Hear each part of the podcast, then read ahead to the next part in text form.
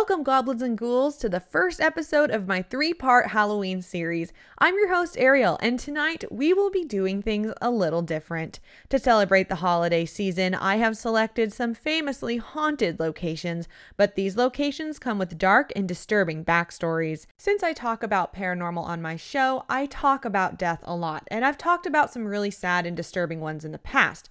But tonight's episode is linked to a very famous true crime, and it's very brutal. And because of this, I wanted to give you all a warning that tonight's episode will contain graphic and disturbing descriptions of historically documented case files that might be gruesome for some audiences. We will also have some very disturbing and adult subject matter to discuss that goes along with the case, and I just wanted to give everyone a heads up right now. If you at any point have to turn off this episode today, I wish you guys the best Halloween ever, and I hope to see you back for future episodes.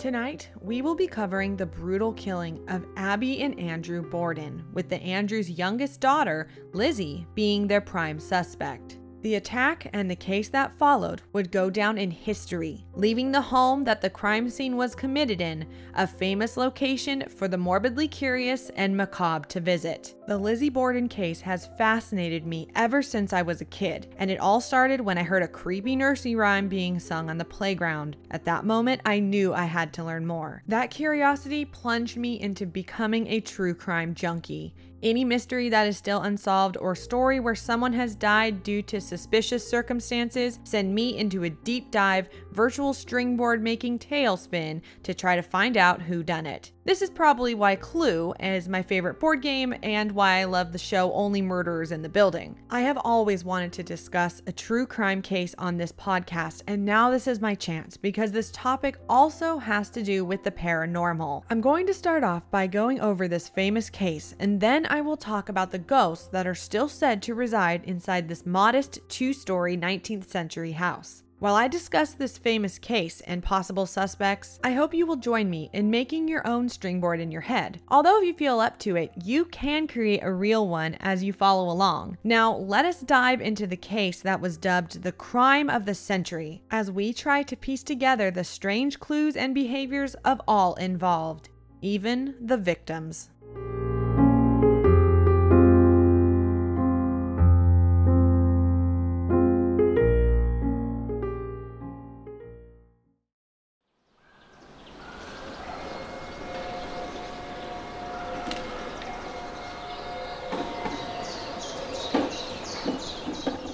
By the mid eighteen hundreds, the town of Fall River, Massachusetts had a booming textile industry. The town was divided between the haves and the have-nots. The wealthy textile factory and mill owners lived above the city in large Victorian-style mansions on what was known as the Hill. The factory workers, mostly immigrants, lived down by the river in small houses. The downtown area had several shops and restaurants, and for the most part, the town was quiet. The local police mostly dealt with drunk and disorderly calls, and often rounded up prostitutes. The people of Fall River didn't experience too much excitement. Every day was the same. The workers went to work in the mills, the businessmen did their business, and the factory owners' wives went about their daily tasks of running the house. The wealthy tried to entertain themselves with tea parties, social calls, and evening dinners with friends. But overall, life in Fall River was pretty monotonous. Yes, nothing exciting happened in town until one morning on August fourth, eighteen ninety-two, two people from the wealthy elite inner circle of Fall River were brutally murdered in broad daylight. But I'm getting ahead ahead of myself. I wanted to set the stage for all of you so you understand how shocking this was for the people of Fall River, because the spectacle around this crime was just as intriguing as the crime itself. And on that note, it's time to meet the Bordens.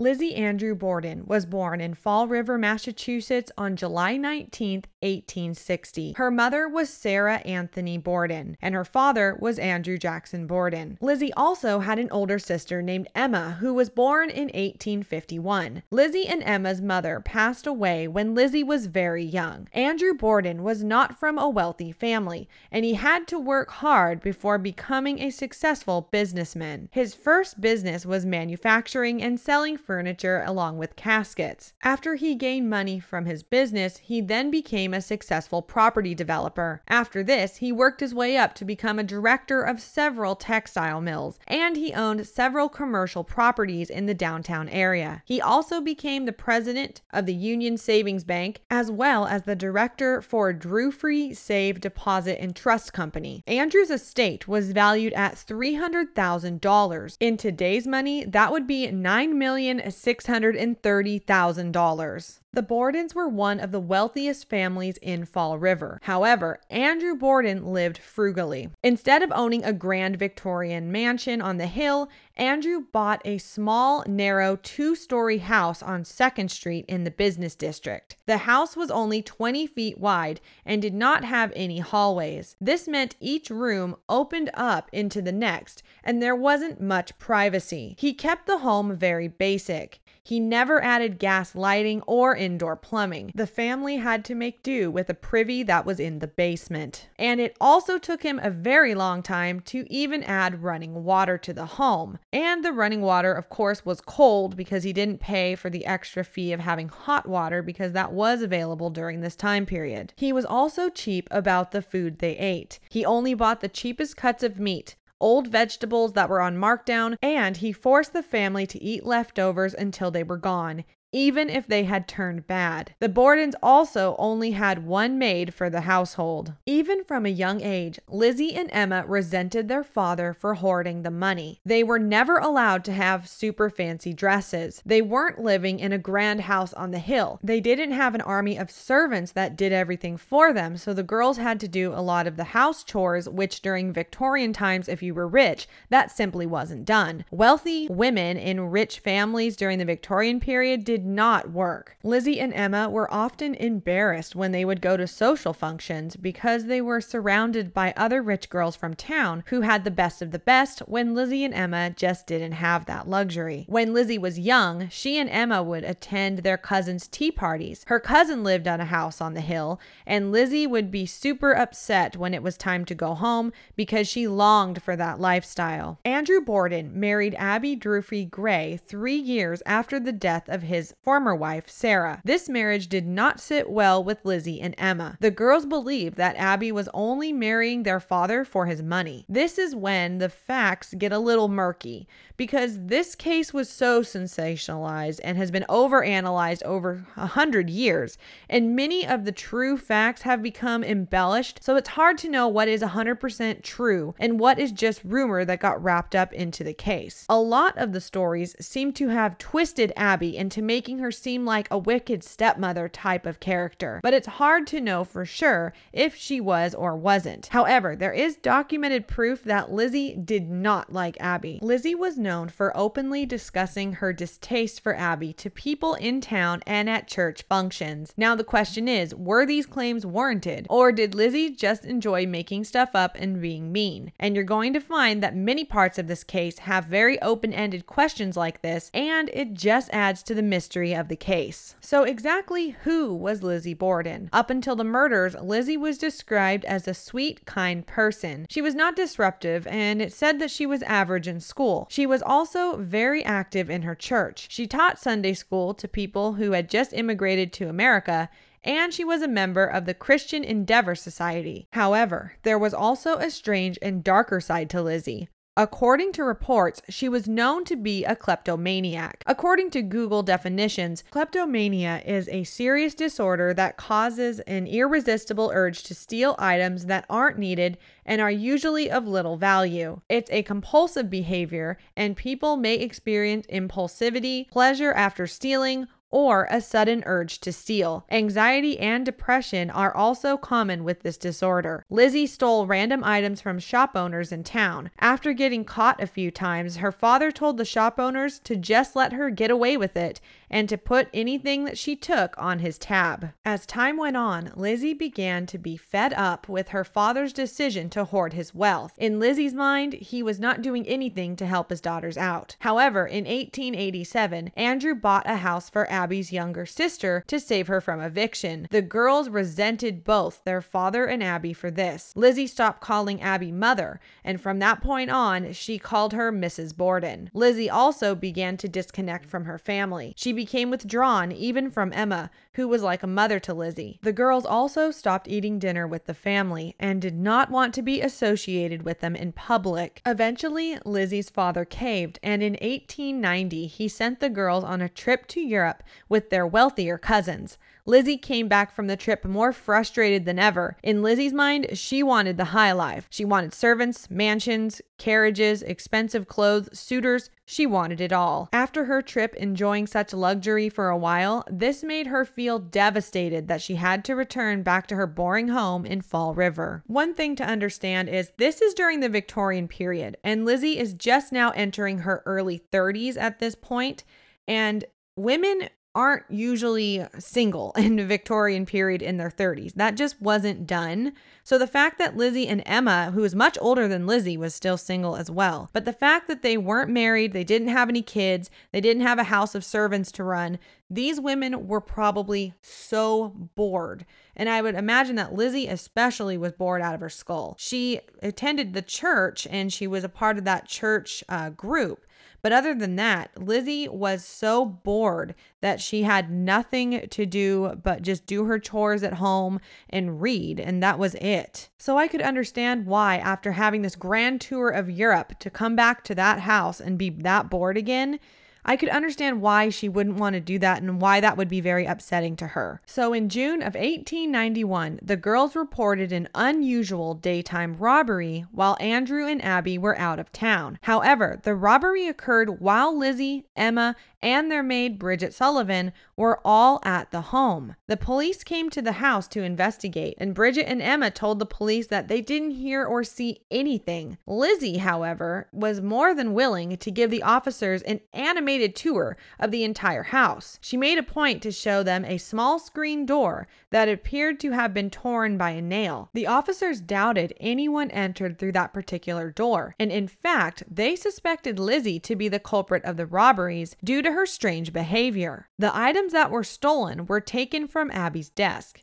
and they included some of her jewelry, fifty dollars in cash, and some trolley tickets. After this robbery, Andrew was very strict about keeping all of the doors locked at all times, even when people were home. Arguments over money happened more and more frequently inside the home. Their father began gifting land away to random family members, even though Andrew had given Lizzie and Emma their grandfather's old house as a rental property. There was still resentment toward their father. Andrew only gave the girls that house after they both got mad at him for buying a house for Abby's sister, and the house was a money trap. They didn't end up gaining much of a profit from it because of how much work they had to put into it to keep it up for rental use. After one of these large family arguments, Lizzie stopped calling Abby mother and only would refer to her as Missus Borden. Other strange rumors began to spread throughout Fall River around this time. One rumor said that Lizzie had killed her stepmother's cat. Another said that Lizzie's father had killed her pigeons,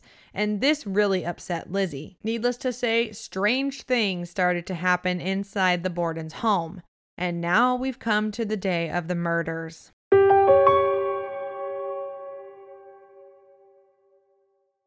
Thursday, August fourth, eighteen ninety-two began as a typical day in Fall River. The only difference at the Borden's house was that Emma was out of town staying with friends, and the girl's uncle, John Morris, the brother of Andrew's first wife, had spent the night in the upstairs guest bedroom. Another odd thing that happened that morning was the whole family was sick. The Borden's maid, Bridget, was so ill that she was periodically running out the back door to throw up in the backyard. The family had been forced to eat mutton broth for breakfast over the last four days.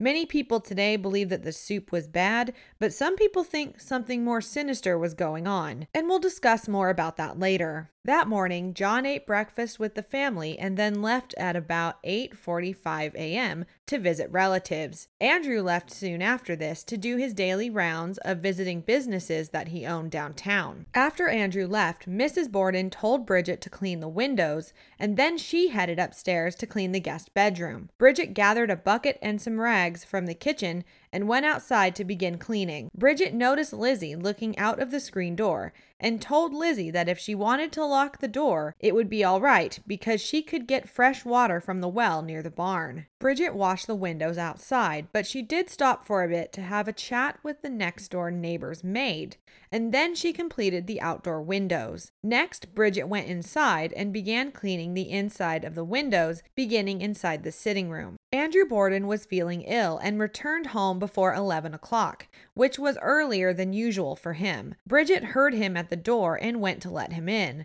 The door was stuck, and Bridget said a mild Irish curse word when she had to pull harder on the door than usual. Bridget thought that she heard Lizzie laughing at the top of the stairs. Bridget went back to washing the windows while Andrew went into the sitting room. Lizzie came downstairs to talk with him, and according to Bridget, Lizzie asked him if he had any mail for her, and then Bridget overheard Lizzie tell her father that Missus Borden had received a note about a friend who was sick in town and that she had left in a hurry. Mister Borden then took the key from the mantel and went up the back staircase, but he came back down a few minutes later. Bridget had just finished the windows in the sitting room at this point, so she went into the dining room to continue washing windows. As Bridget left to enter the dining room, Mister Borden entered the sitting room to lay down for a nap on the sofa. Lizzie brought an ironing board into the dining room and began to iron some clothes. Lizzie then said to Bridget, "Maggie, are you going out this afternoon?" Now remember, Lizzie and her sister Emma, for some reason,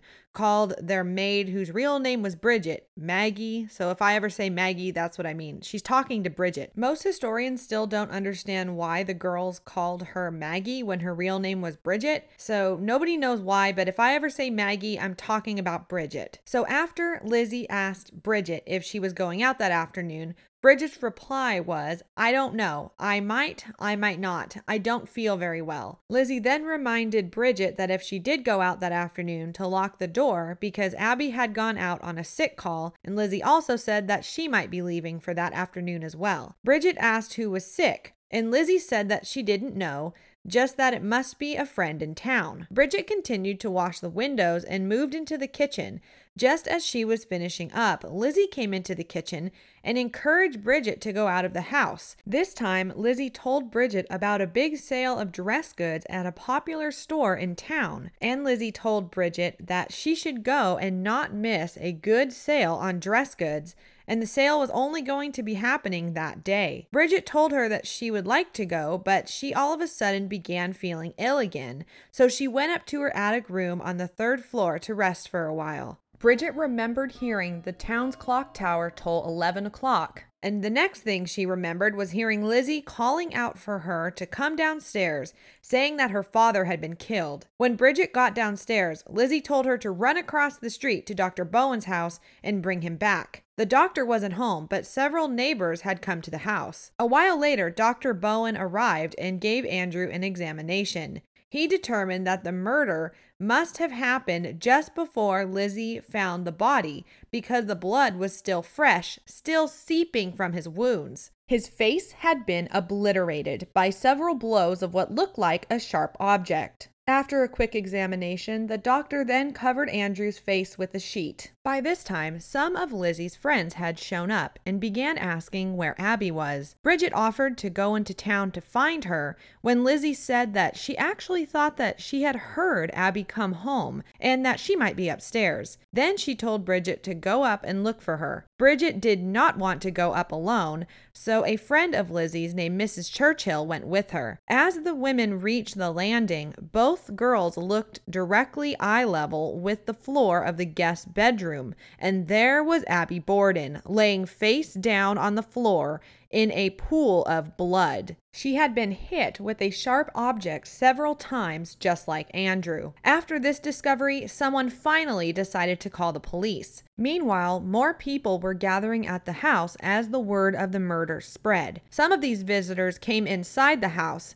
and may have moved some items around because they were worried about how the house looked. I even found some accounts of Lizzie's friends deciding to help her clean the house while the police were on the way. So, needless to say, this crime scene was completely contaminated. Finally, the police arrived with the county's chief medical examiner. The Fall River police had little experience dealing with these kinds of crime scenes. The first thing that they did was took photographs of the bodies right where they were found. Cameras were a new technology at this time, so using photography in criminal cases had become one of the most important tools for police work. After the photographs were taken, an autopsy was performed in the same house right where the bodies were discovered. They actually laid the bodies down on the dining room and kitchen tables. While all of this was going on, Lizzie, Bridget, and Lizzie's uncle, who had returned at some point in the afternoon, were all allowed to remain together in the house and were all questioned inside the home. By this time, there were hundreds of people gathering outside. The murder was becoming quite an exciting event for Fall River.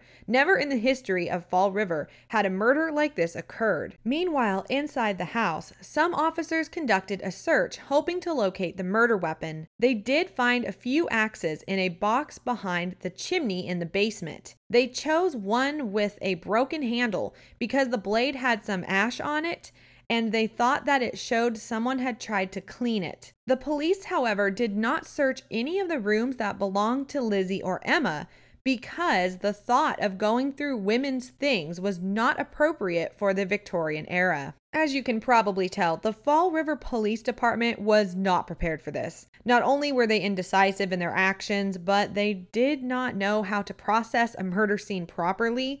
They didn't know how to conduct interrogations right, and they also did not put much thought into who was coming in and out of the house. But nothing like this had ever happened in Fall River before, and this was during the late eighteen hundreds, so things that they did back then is just not what we do today. They didn't have the knowledge to know about forensic science. They didn't know any of that at this point in time. So it's easy for us to judge them, but back then they didn't know anything that we know today. Even though they didn't have the same forensic science knowledge that we do today, one thing was blatantly clear to police when they got there. Whoever committed these murders did it with rage. Both crime scenes were covered in blood, and the bodies were beat so badly that they were unrecognizable. After only a few hours of being inside the house, the police came up with this timeline.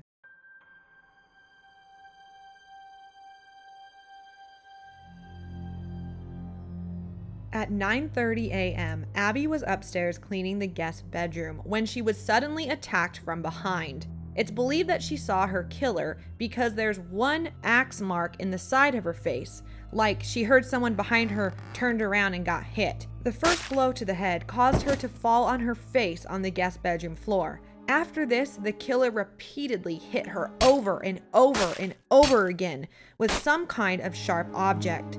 In all, she received nineteen blows to the neck and head.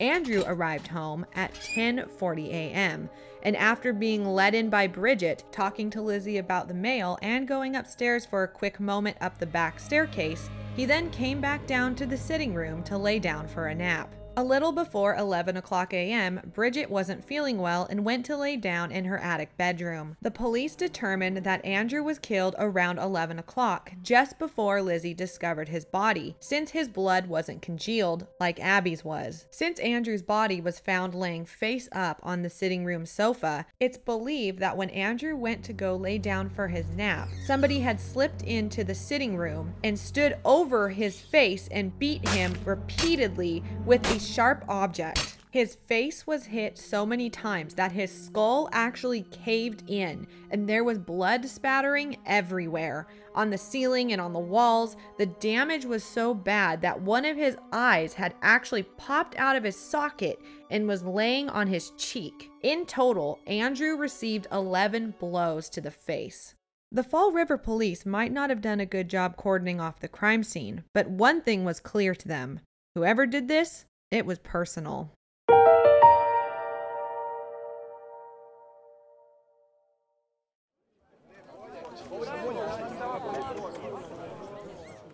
By now, word had spread throughout the town, causing people to leave work and run to the Borden house.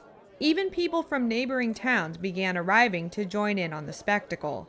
There were about two thousand people gathering outside of the Borden's home, including reporters for local and national newspapers and The Wire. Within a few days, news of the murder spread all around the world, and people of Fall River became terrified that there was a mass murderer on the loose. Pressure was on the police department to find this so-called murderer, so police began to round up all known criminals, the mentally ill, and some immigrants. Very soon after this, the police began to think that the murders had to be an inside job. John was questioned again, but he had a strong alibi. His relatives confirmed that he had been with them during the time of the murders. Lizzie's sister Emma was out of town visiting friends, and it didn't make sense that Bridget would kill her employers and then put herself out of the job. Lizzie was left as the main suspect. She had been alone in the house all morning, and she would inherit her parents' money. People of Fall River also knew that she did not have a close relationship with her stepmother, and she was embarrassed to be out with her whole family in public. On Friday, August fifth, Lizzie and Emma put a large ad in the newspaper. It read, five hundred dollars reward. The above reward will be paid to anyone who may secure the arrest and conviction of the person or persons who occasioned the death of Mister Andrew J. Borden and his wife. Signed, Emma J. Borden and Lizzie A. Borden. I do find it kind of interesting that they didn't put Abby's name in the paper at all. They just said Andrew J. Borden and his wife. So that does show that they really did not like Abby. On that same day, the Fall River Globe ran a story about a druggist who identified Lizzie as someone who tried to buy ten cents worth of putric acid, a lethal poison. Lizzie claimed that she wanted the acid to clean a sealskin cape. The druggist refused to give it to her, and this caused many people in town to believe that Lizzie might have committed these murders after all. The next evening, the mayor of Fall River visited the Bordens and told Lizzie that she was the prime suspect to the murders. It was decided that an inquest for the murders would be held on Thursday, August ninth, at the Fall River Police Station. Lizzie was asked to give an account of what she was doing the morning of the murders. Her testimony gave conflicting answers. First, she said she was ironing handkerchiefs in the dining room. Then she suddenly remembered that she was reading a magazine in the kitchen. She wasn't sure where she was when her father came home. She said that she may have been on the upstairs landing or in the kitchen. Then she said that she spent twenty minutes eating some pears near the barn. And then she said that she was in the barn looking for fishing sinkers. But then she admitted that she hasn't fished in five years. Lizzie also refused to answer a few of the questions. One reason for her rambling may have been because she had been given morphine sulfate by Doctor Bowen to calm her nerves just before she testified. The presiding judge, Joshua Blaisdell, had her arrested and charged with murder. She was taken to the Taunton prison twenty miles away because the Fall River jail did not have any facilities for women. As you can imagine, the official arrest arrest of Lizzie Borden and seeing her charges in the newspaper had the people of Fall River stunned. Lizzie, a suspect? A frail upper-class lady who killed her own parents violently with an axe? The thought of it was unfathomable to people during the Victorian era. Upper-class women did not murder. Sure, maybe lower-class women did, but the upper class? No, no. Well, except for sometimes they did, but whenever they did, it usually wasn't their parents, and when they did, they usually got away with it, because again, women just didn't do that kind of thing. And another reason is during the Victorian era especially, women's choice of murder was poison. Women have gotten away with poisoning people for centuries. Women especially poisoned people to get what they needed or what they wanted. And even though the thought of a woman committing an act of murder of any kind was unfathomable to the minds of Victorians, deep in the back of their minds, they knew that for centuries women have killed, and they almost always use poison to do it. So when the newspapers came out that Lizzie was the prime suspect for this horrific crime, people could not wrap their heads around it. But a lot of people suddenly remembered about the article that was posted not too long ago about Lizzie trying to buy some lethal poison from a druggist and that he refused. So this is a theory that I'm going to throw out early before we get into the trial.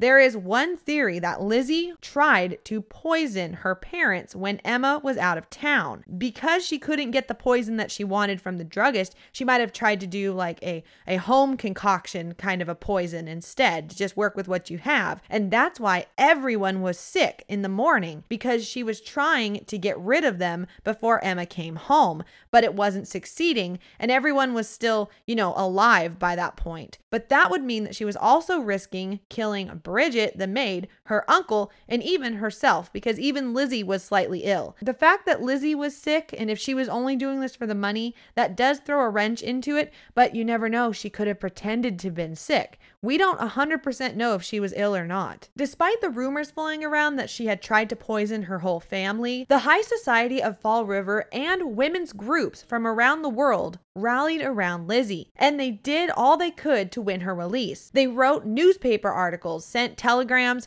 and wrote letters to any attorney they thought that could help. The case against Lizzie continued in November of eighteen ninety-two, when the grand jury was seated and all of the evidence was reviewed. The final witness was Alice Russell, a good friend of Lizzie. She told the grand jury that she had seen Lizzie burning a dress at the kitchen stove three days after the murders. Lizzie had told Alice that the dress had been stained by paint, but others wondered if it was blood, and Lizzie was trying to destroy evidence. The grand jury charged Lizzie with three counts of murder, one for Andrew, one for Abby, and one for both of them. And I have never heard of that before, so if any of my listeners are lawyers and if that's still a thing that you can get charged with, uh, please let me know. I'm curious to know if they've changed the rules since the eighteen hundreds. I mean, I'm sure they obviously have, but I'm just curious about the the extra count there for both. I didn't know you could get an extra charge. That's uh, I find that really interesting. After the murder charges were officially instated, the papers had a field day, and so did the rest of the world. This was the original O J Simpson trial from eighteen ninety-three. While preparing for the trial, District Attorney Hosea Knowlton received hundreds of written theories, tips, and predictions obtained from so-called psychics, Ouija board readings, and people claiming to have had visions. In addition, strangers wrote in confessing to the crimes. Women's groups were also writing Lizzie letters in prison, and they were also writing the judges daily, telling them that it wasn't fair that Lizzie was going to have an all-male jury, because they were worried that she wouldn't get a fair trial. Regardless of public opinion, the date was set, and Lizzie was still the prime suspect.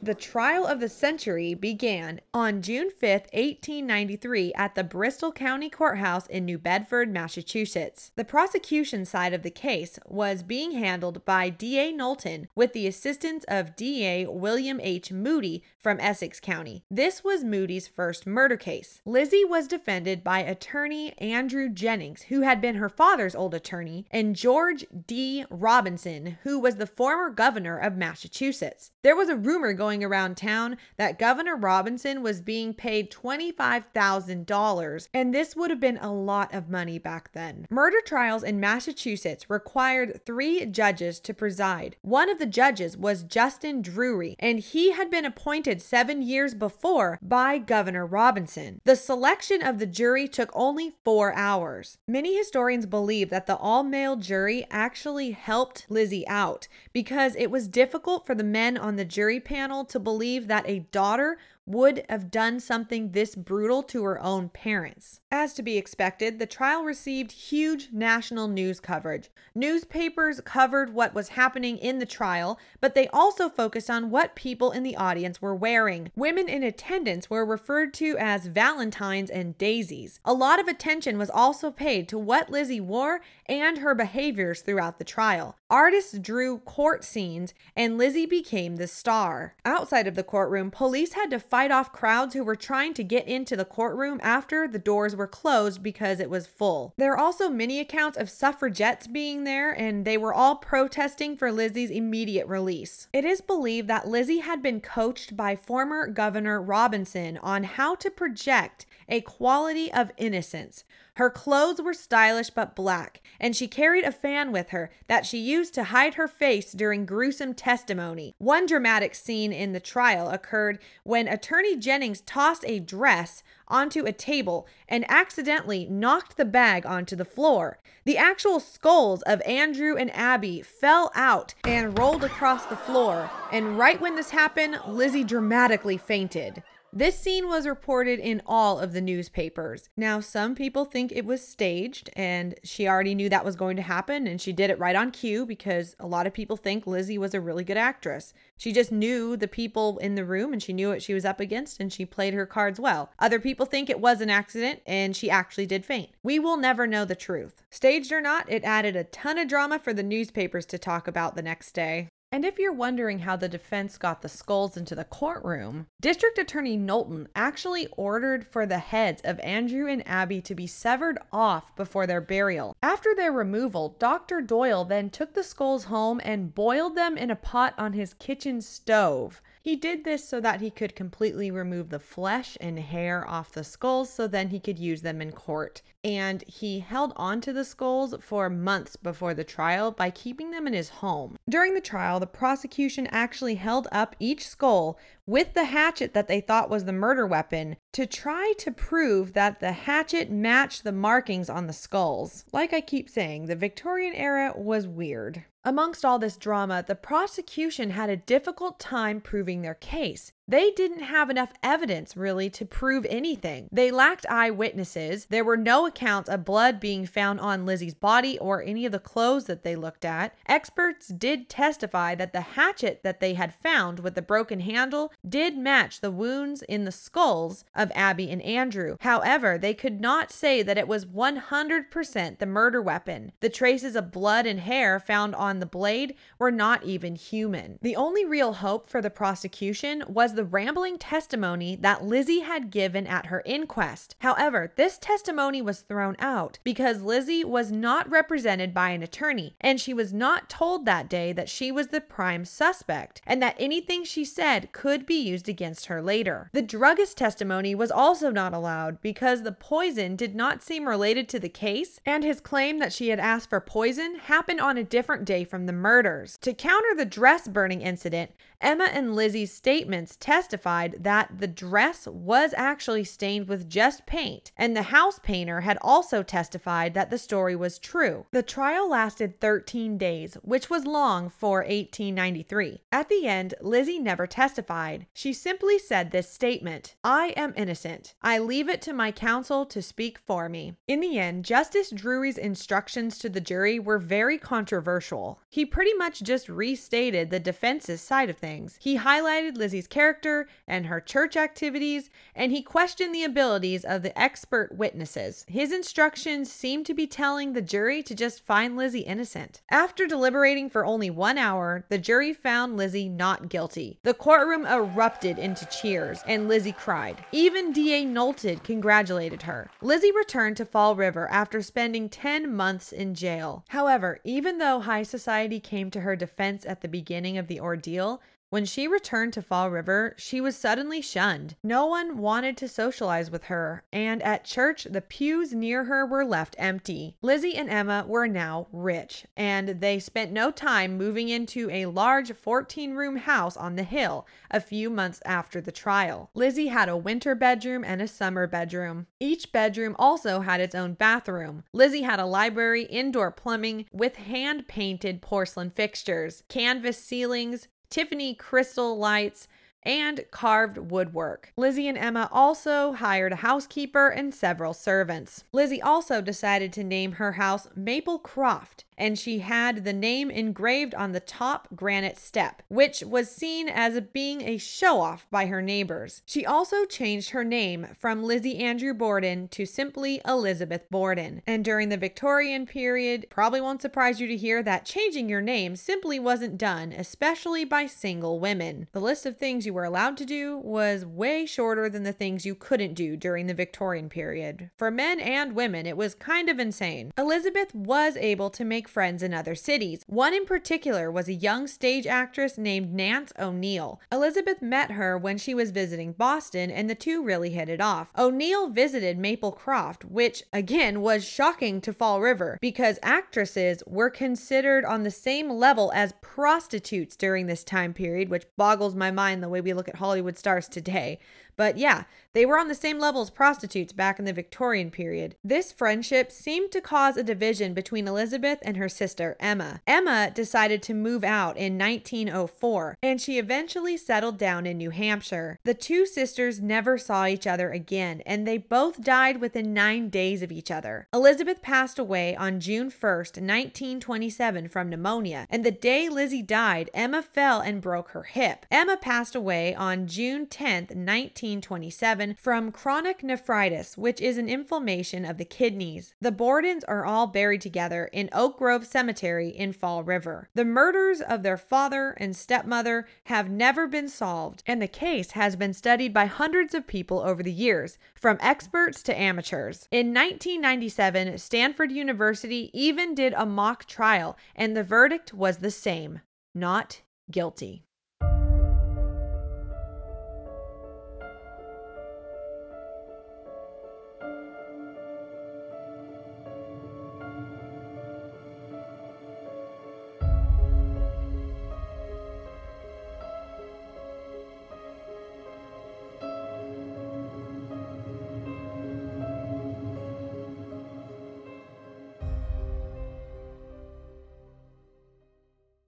Now that we have all heard the case, let's talk about some theories before we jump into the ghost stories. As you can imagine, thousands of people have their own theories, and many elements about this case have become embellished over the years, so it's getting harder to separate fact from fiction. I have researched the Lizzie Borden case for many years, way before I decided to make a podcast, but to prepare for this episode, I wanted to refresh my memory, so I listened to a bunch of podcasts and watched historical videos, and one thing that I noticed was that almost Almost all of them describe a different chain of events. Now, I'm not saying the people who did the hard work researching the case are wrong by any means, because many sources describe things that never actually happened as fact. One thing I noticed while doing my research, every article, podcast, YouTube video, anything I've ever listened to about this case always describes the chain of events differently. And I'm not saying that's anyone's fault, because it's hard to know the truth, because even the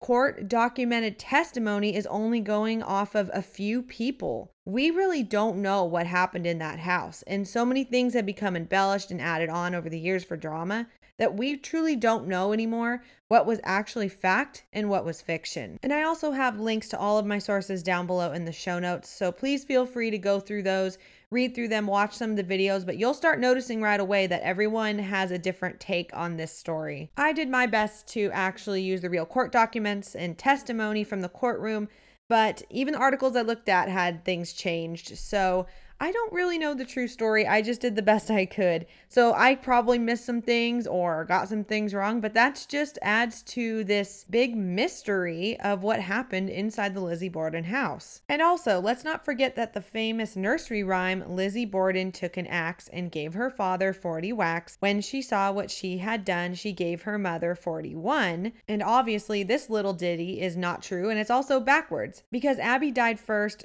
then Andrew, and also, to top it all off, of course, maybe Lizzie didn't do it, because we don't know. This is all alleged, but this has not stopped people from speculating what could have happened, and I'm gonna go over some of the most popular theories. Now, these are all just theories. No one really knows what happened, as I keep saying, but these are all alleged, and nobody has any idea if any of these are true. So, theory number one, the crazy-eyed stranger. This theory has made its rounds on the internet, but I could not find any anything to back this up from the original court documents, and historians think that this story is completely fabricated, either for an urban legend or by people of Fall River having mass hysteria after the, you know, the murders, the first couple of hours after the murders, or people just wanting to get in on the big spectacle that came after the fact. So the theory goes that witnesses saw a tall, disheveled madman running from the house, holding a bloody hatchet with a crazed look in his eye. Some accounts have even claimed that he was laughing maniacally like he belonged in an asylum, which is, again, totally what Victorians would think. Another account says that some people saw a man fifteen miles away from Fall River sitting on the side of the road covered in blood. However, this was never in any of the official reports, and most historians that I found think that this was completely made up after the fact. Theory number two, Bridget Sullivan helped Lizzie get away with it. According to this theory, after Lizzie killed the Bordens, Bridget helped her change out of her clothes,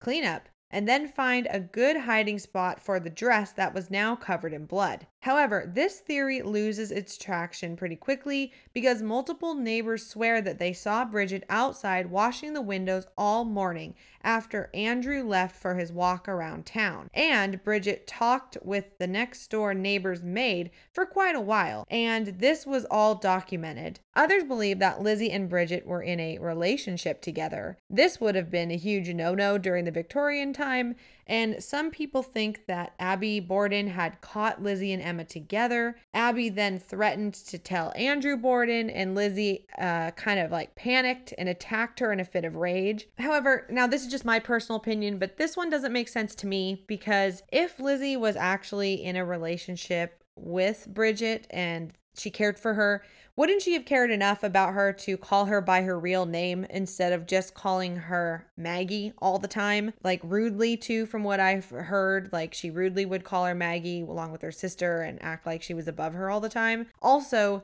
if she was afraid that Abby would tell her father, why kill Andrew too? Because if Lizzie would have already taken care of the problem, I don't understand why she would have needed to also kill her father if it truly, if the motive was only that she freaked out because Abby had seen them together and she was scared of, I don't know, get, maybe getting disowned or something or kicked out of the house. And also, you know, you can't deny that big dose of Victorian shame she would have got, but still, it just seems weird to me. If it truly was about this, it would have been easier for her just to take care of the problem and act like a crazy person came in the house while Bridget was washing windows for a good alibi, and then Lizzie could have actually been outside for a long time acting like she was helping or doing something else.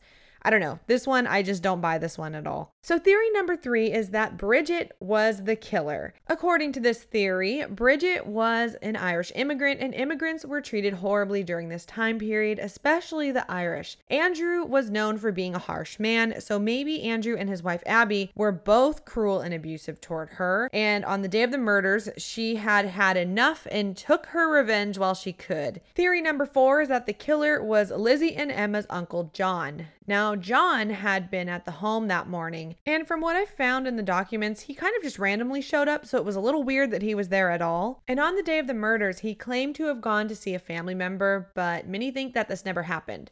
So some speculate that he instead pretended to leave the house, but he either hid inside the home or Lizzie quietly and secretly let him back inside after Andrew left. However, his family said that he was with him at the time of the murders, so did the family cover for him? No one really knows, but I do find it interesting that at some point in the testimony, John just randomly shows back up out of the blue, and he's all of a sudden there answering questions from police, and no one really knows what time he came back, and he just kind of randomly just popped up at the house when the bodies were discovered. So that is a theory, and that is an interesting one. And according to records, he also was a butcher, so he would know his way around things like axes and meat cleavers. Now, what would his motive be? Some believe that he was actually there to have a chat with Andrew about money, and they had an argument before he left. Some people speculate that could have happened and he got mad and he came back for his revenge. Some believe that Lizzie and her uncle were actually in cahoots and had been planning this out for quite a while. Some even think Emma was in on it, and that's why Emma was suddenly out of town and John suddenly showed up that day. So it is interesting theory, and it's one that I actually kind of half believe. I'll get to my theory at the very, very end after we talk about the ghosts. Only two more theories, I promise, and then we're getting into the spooky stuff. So the fifth theory is that a man named William Borden had killed Andrew and Abby. So William was the supposed illegitimate son of Andrew, who had an affair with his sister-in-law, Phoebe Hathaway Borden, who was married to Andrew's brother, Charles Borden. I know that sounds really confusing. If you need to replay that and listen to that weird family dynamic, feel free. So this alleged affair happened while Andrew was still married to his first wife, Sarah. So William was born in eighteen fifty-six. However, there is no birth record for William, so it is hard to know who the father of William actually is. And I actually looked it up, and apparently during the Victorian era, another weird thing they did, when there was an illegitimate kid, they actually didn't make a birth record, or they didn't announce it, and it was very hard to find any birth certificate at all. So it could have been that the whole family family knew about this and they all just decided to keep it an in-family secret and just move on. But because we don't have a birth record showing William's dad, we have no idea if uh, Andrew Borden is actually the father. So if this is true, this obviously was hidden from the people of Fall River, because this would have been a massive scandal, especially back then. So according to this theory, William had been threatening Andrew for money and he was not going to take no for an answer. On the day of the murders, it said that William somehow snuck into the house and killed Abby, hid somewhere in the home, and waited for Andrew to come into the house so that he could then kill him. Lizzie suspected William the whole time, but she did not want to say anything to authorities because she knew that this would spill her family's secret. Okay, the final and biggest theory that is out there is that Lizzie committed the murders. And um, before I say it, a little trigger warning here. If you wanted to skip ahead a few seconds and not listen to this, it's um, it's it's pretty gross and disturbing. So I'm just gonna give you guys a little warning. So if you need to skip ahead a couple seconds, I would do that now. There are some really disturbing rumors that Andrew was sexually abusing his daughters, but that he mostly targeted Lizzie.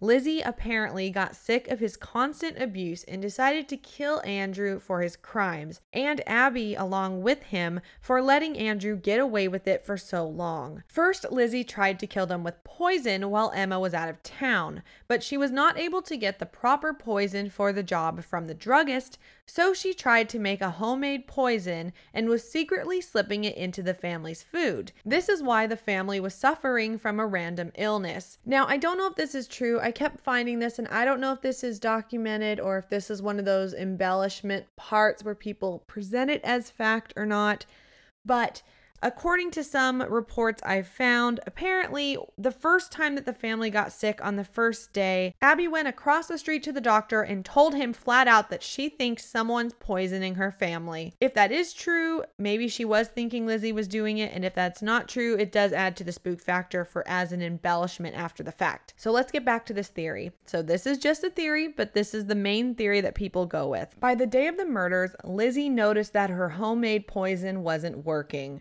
Most people believe that she wanted to kill Andrew and Abby before her sister Emma came home from her trip. So that meant that Lizzie would have to take her chance at the best opportunity. So the day of the murders, while Bridget was outside washing the windows, Lizzie went to check on her to ask her how long that she would be outside. Then many people think after this, Lizzie went back inside, grabbed a hatchet, went up to her room, possibly also with a wash basin and a pitcher of water. Then Lizzie looked out the window to make sure that Bridget was still outside doing her chores. It's then that she slipped off her dress, pulled out a hidden hatchet, and snuck into the guest room while Abby was making the bed. Then Lizzie attacked Abby, killing her. After the job was done, Lizzie quickly went to her room, washed the blood off, put back on her dress from the morning, and went downstairs and dumped the bloody water out. From what I found online, many people believe that she dumped the bloody water down the uh, privy, which would have been their toilet in the basement.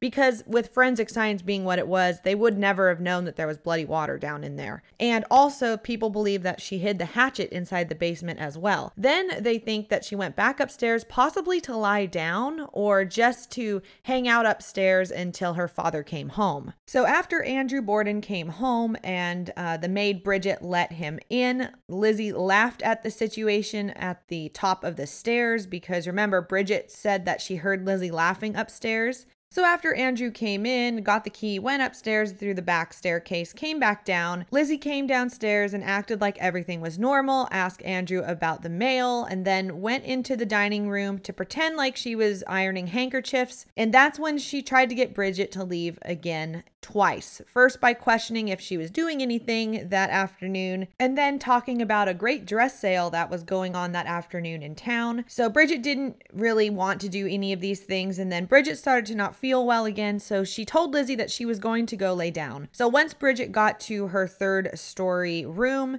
Lizzie once again took off her dress and was completely in the nude, according to this theory, went into the sitting room where Andrew was sleeping and killed him, and then quickly washed the blood off, cleaned up, got dressed, and this time she hid the weapon somewhere. They still to this day don't know what the actual weapon was. I mean, they know it was probably a hatchet, but they never were able to find the exact one, even though one of the hatchet's markings, the broken one, did match the wounds on the heads. They still weren't able to definitively say if that was the weapon or not. After hiding or cleaning off the weapon really well, that's when she called up the stairs to Bridget for help. Now, some believe that she had used a different dress entirely to commit these murders and that she wasn't in the nude, and that later on, after the cops left, that's the dress that she burned. So she found a really good hiding spot for it and then burned it later on. Some people think that she might have even found a great hiding place for the hatchet, and then after the police left, she found an even better hiding spot for the hatchet. But this is one of the biggest theories that people have, is that Lizzie did it and she did it this way. Now, when I was describing the timeline of the actual crime, I said that there was blood everywhere at the crime scenes, but other sources I looked at claim that the crime scene was too clean. And by that, I mean not blood spattering everywhere. So I took a deep dive into this topic and I found some possible reasons for this. The main one I can find is that Lizzie's friends helped her clean up right before the police arrived. It's a documented fact that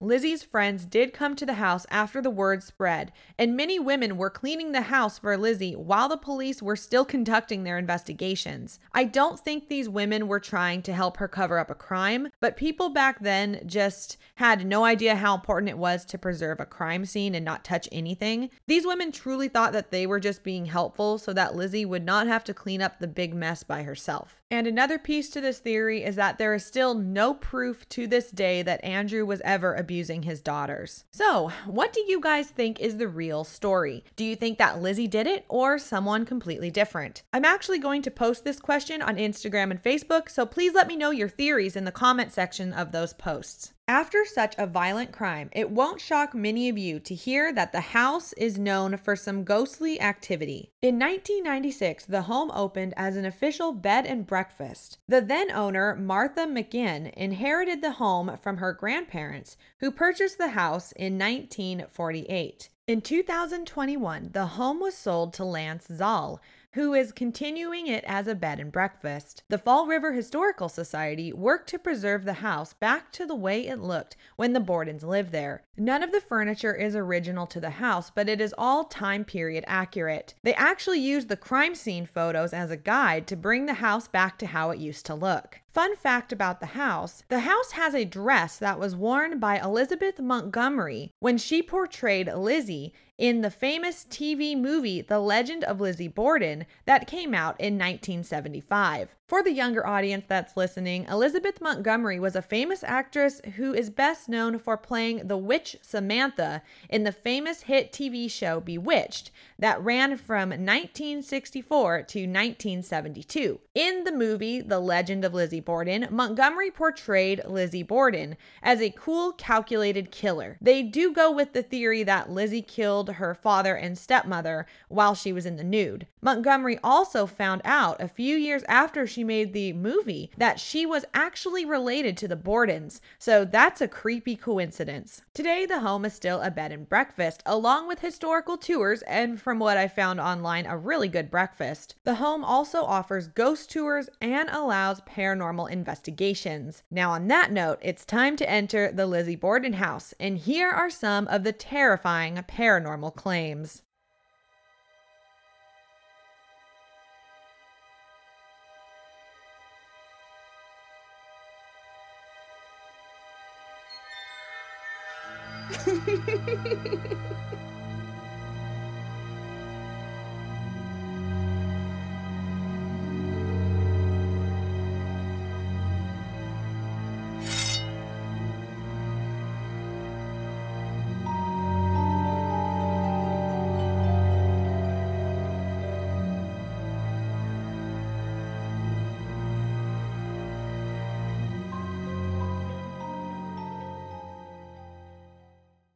Since the house is now a bed and breakfast, many people who have stayed in the home have reported strange and frightening things. Doors seem to open and slam shut on their own. People have also reported the strange sounds of disembodied footsteps in the middle of the day and during the night. Objects also like to move around quite a bit. There is a rocking chair that is in one of the upstairs bedrooms that has been known to rock on its own. Near Mister Borden's bedroom on the second floor, there is a small silver tin on a writing desk. This tin is filled with coins and small bills. Legend has it that if you do not leave behind money for the ghost of Mister Borden, it's said that his ghost will follow you home. Many guests who have spent the night also have reported getting scratched, pushed, and shoved by unseen hands. Many people who reportedly get scratched have had this occur after they have had something rude to say against Abby or Lizzie. Something else to keep in mind. It's said that if you enter the house, you should call Lizzie by her real name, Elizabeth. You should do this because apparently her ghost gets really angry if you call her Lizzie, and she will scratch or push you. Other things she will do if you disrespect her is that she will not let you sleep at night by moving or knocking over things in your room. The third floor attic bedroom has a chest of old dolls and toys. The reason for this is because the house is said to be haunted by three child spirits. This is because forty years before the murders of Abby and Andrew Borden, Andrew's uncle owned the house next door. His wife, Alyssa Borden, was suffering from postpartum depression and killed her three daughters by drowning them in the well. Then she went into the basement and slit her own throat. And that is documented, so it actually happened. It is said that now the three girls like to come over to the Borden house and play with the toys that have been left out for them. They move the dolls and often other toys all throughout the home, and tour guides almost always find the toys in random places throughout the house. Many people think that the little girls don't know they are dead, and they continue to try to get the adults' attention by moving toys around the house. People have also claimed to hear the sound of girls crying. They also run around the home, and many people have heard their running footsteps and children giggling. One creepy story from the home is that one day, tour guides found two dead pigeons on the first floor. Many people believe that the ghost of Andrew killed both birds. Down in the basement of the home, people often hear the spirit of Alyssa crying in the spot where they found her body after she had killed her children. Also, a creepy thing is that you can still see bloodstains from Andrew Borden. When he was killed, his blood soaked through the sofa onto the sitting room floor, and if you look up through the rafters of the basement, you can still see the stain. If you shine a blacklight on it, you can still see the blood. There is also a spot in the basement that it's said that if you take a picture in this certain spot, you can see the face of Andrew. Another claim in the house is that people see dark shadow figures moving around the home. Many ghost shows and paranormal groups have investigated the house, from professionals to YouTubers to amateurs and, of course, television shows. Ghost Adventures has been there, and they reportedly felt intense feelings of rage and sadness and many other dramatic things, because Ghost Adventures is always a little dramatic. But they did capture some recorded evidence. Also, the team was going off a theory that something had possessed Lizzie, making her kill her father and Abby. They pointed to Alyssa Borden killing her children as possible evidence. Personally, I don't like it when ghost shows or anybody tries to link cases like this, because I feel like it undermines uh, the mental health, because postpartum depression is a real thing and it's horrible. And especially back in the eighteen hundreds, people didn't really know about it. So I think it's a not a good idea to try to link mental health cases to actual other instances of murder and things like that. But that's just how I feel about that. If you believe this to be true, I'm not trying to say it's not true, because like I said, I haven't investigated this place. I actually have a plan to go here in the future, but for now I haven't been there myself. And um, I, it's just how I feel. It's not a good idea to link actual mental health issues to paranormal claims, but that's just how I feel about that. The Ghost Adventures team also used R E M pods that got many hits when questions were asked. Zach also thinks that he captured the sound of a drawer opening. He was sitting on a bed on the second floor alone, and in another room next door, he heard a wooden scraping sound. He went to investigate and he found a drawer on one of the nightstands that was suddenly open, and he was just in that room and it was closed earlier. Right as he was filming the open drawer, his camera began to malfunction by shaking, but his other two crew members ran up the stairs to investigate with him, and it looked like, according to their footage, he wasn't moving his hands. Of course, that could be faked, but from what I saw, it didn't look like it was an actual violent shaking. It honestly looked like the lens was shaking within the camera, and that's kind of weird. The team also caught an E V P of a creepy voice saying, "Keep on killing, keep 'em coming." And they also heard the name Borden while doing a spirit box session. And right after they heard this, a flashlight on the ground behind them suddenly turned on. Zach then asked for the spirit to turn it back off when they suddenly heard a creepy, angry voice from the spirit box saying, "Tell them about the girl." They also asked who attacked people in the home, and they got a voice saying, "Lizzie." Other T V shows who have gone to the home are Dead Files and Kindred Spirits. And many psychic mediums have come to the house to investigate as well. Plenty of paranormal groups who are not on T V have experienced things inside the home. Many have reported seeing a black mist that travels around the house. Also, the ghosts of Lizzie, Andrew, and Abby have all been seen. Some reports claim to have seen Lizzie walking down the staircase before she vanishes at the bottom. Another have claimed to see Abby walking into the guest bedroom only to vanish. Andrew has been seen coming and going as if he is replaying his last moments on the day he died. And some have even claimed to have seen Lizzie standing in the guest bedroom with a blank expression, holding an axe in her hands. Others have claimed to see a glint of a sharp, clean axe in the corner of their eye. Battery drains on phones, cameras, and other devices reportedly happen often, and there is a YouTuber that I found named Seth Borden who is actually related to Lizzie. He went to the house with other YouTubers and paranormal investigators to do a ghost hunt, and they all caught several E V Ps. During a spirit box session in the dining room, they heard the word family, and then someone said the name Seth. So that was interesting. They also caught a clear E V P of a man saying, "Yeah, Lizzie Borden lives here." Most people who enter the home say that you can feel the dark energy from the day of the murders. It is believed that the guests who stay in the home are keeping the paranormal energy alive. The home that has captivated the world for over one hundred years and is still attracting visitors who want to know the real story and still be a part of the spectacle of the famous case of Lizzie Borden.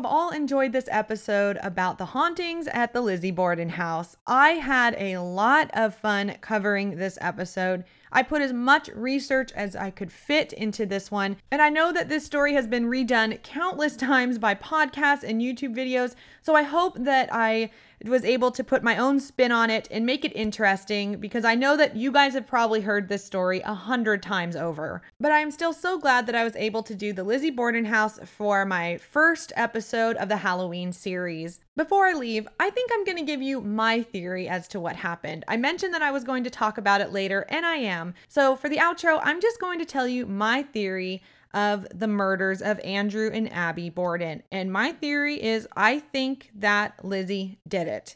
I know that a lot of people still to this day have a hard time believing that women could ever do such a thing or that women aren't strong enough to do things, but not to sound like really like morbid or anything, but women, when they're mad, we do crazy things. And I've never done anything like this, and I will never do anything like this. But in Lizzie's case, if some of the rumors are true of the horrible upbringing that she had and all that trauma, and then after her wanting something so much and she took her chance to get it, I think she could have easily done this. And a lot of people think that she got away with it because she was a woman. And I truly believe that, because to the Victorian mind, if you admitted that women were capable of doing something like this, it would be really hard to go home to your wives and your daughters and look at them in the face and think they could do this to me too someday. So I really think that's what happened. Um, I do think that somebody did help her hide the crimes, though.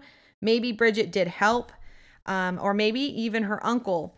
And I, like I said, I have two theories. So the one is that Lizzie totally did it. The other one, and this is just my theory, the other one I have in mind is that Lizzie did have her Uncle John do it, but Lizzie was the orchestrator. And maybe Lizzie kept telling John about how horrible she was living, or or maybe even made up a story about abuse. Or maybe the abuse was true and she needed John to help her do the crime so that she could get out from this over-oppressed, you know, house that she was in. But either way, she either did it herself or she had someone else do it for her, and everybody helped cover it up. Those are my two main theories, and I go back and forth, but all I know is that there's no way Lizzie was in the house that long, didn't hear anything or see anything. So regardless of who did it, Lizzie had to have either known who did it or she did it herself. I read a lot of the court testimony and the court documents, and honestly, I found Lizzie's behavior very interesting, and this is where I go back to she totally did this. Because I think she did it, she knew her audience, and she played them like a fiddle. She knew the men on the jury because, you know, men in Victorian times were very different and they were all upper class, and so was she. So she was able to really work the jury, work the judge, work the D A, and just kind of weasel her way out of it, because still, at the end of the day, there wasn't enough evidence. I don't even think today we could prove if somebody did exactly that without any security cameras. Let's pretend that te- modern technology is not there anymore. I still don't think you could prove that um, someone in that same situation did it, because there just wasn't enough evidence. But I truly think that if Lizzie did it, she knew her audience and she played them, and that's how she got away with it. Allegedly, of course. So our next episode is actually going to be in New Orleans, and it's going to be about the Lawlery Mansion, and that is a true serial killer case. So I will talk about serial killers in general, and we'll get into that whole dynamic in the next episode. And after Lawlery Mansion, on Halloween day, officially, we will be doing Loftus Hall, and I hope that you guys are excited. As always, links to all of my sources are down below in the show notes, and if you would like to help support the show, you can join me on my Patreon page. I have a link to that down below in the show notes as well. You can just pay me a dollar a month if you'd like. Um, I have a bunch of different options. I've only got one dollar and three dollar options. You get bonus episodes that I make when I have extra time. All the money goes to anything that I pay for for the podcast itself. So I pay for things like sound effects, the music you guys were hearing, all that. I have to buy a license to be able to use all of those things. Plus, you will get a thank you card with a logo sticker in the mail after your first monthly payment. And don't worry if you just want to give me one dollar and bounce or three dollars and bounce. I totally appreciate any help I can get. Thank you guys so much for joining me today, and I cannot wait to be back with Lawlery Mansion, probably midway through October-ish or the last weekend before Halloween it will come out. And I am so excited for Halloween. I hope that you guys all have a happy and safe October. And I'll see you guys back here really soon on Historically Haunted. Bye, everybody, and happy Halloween.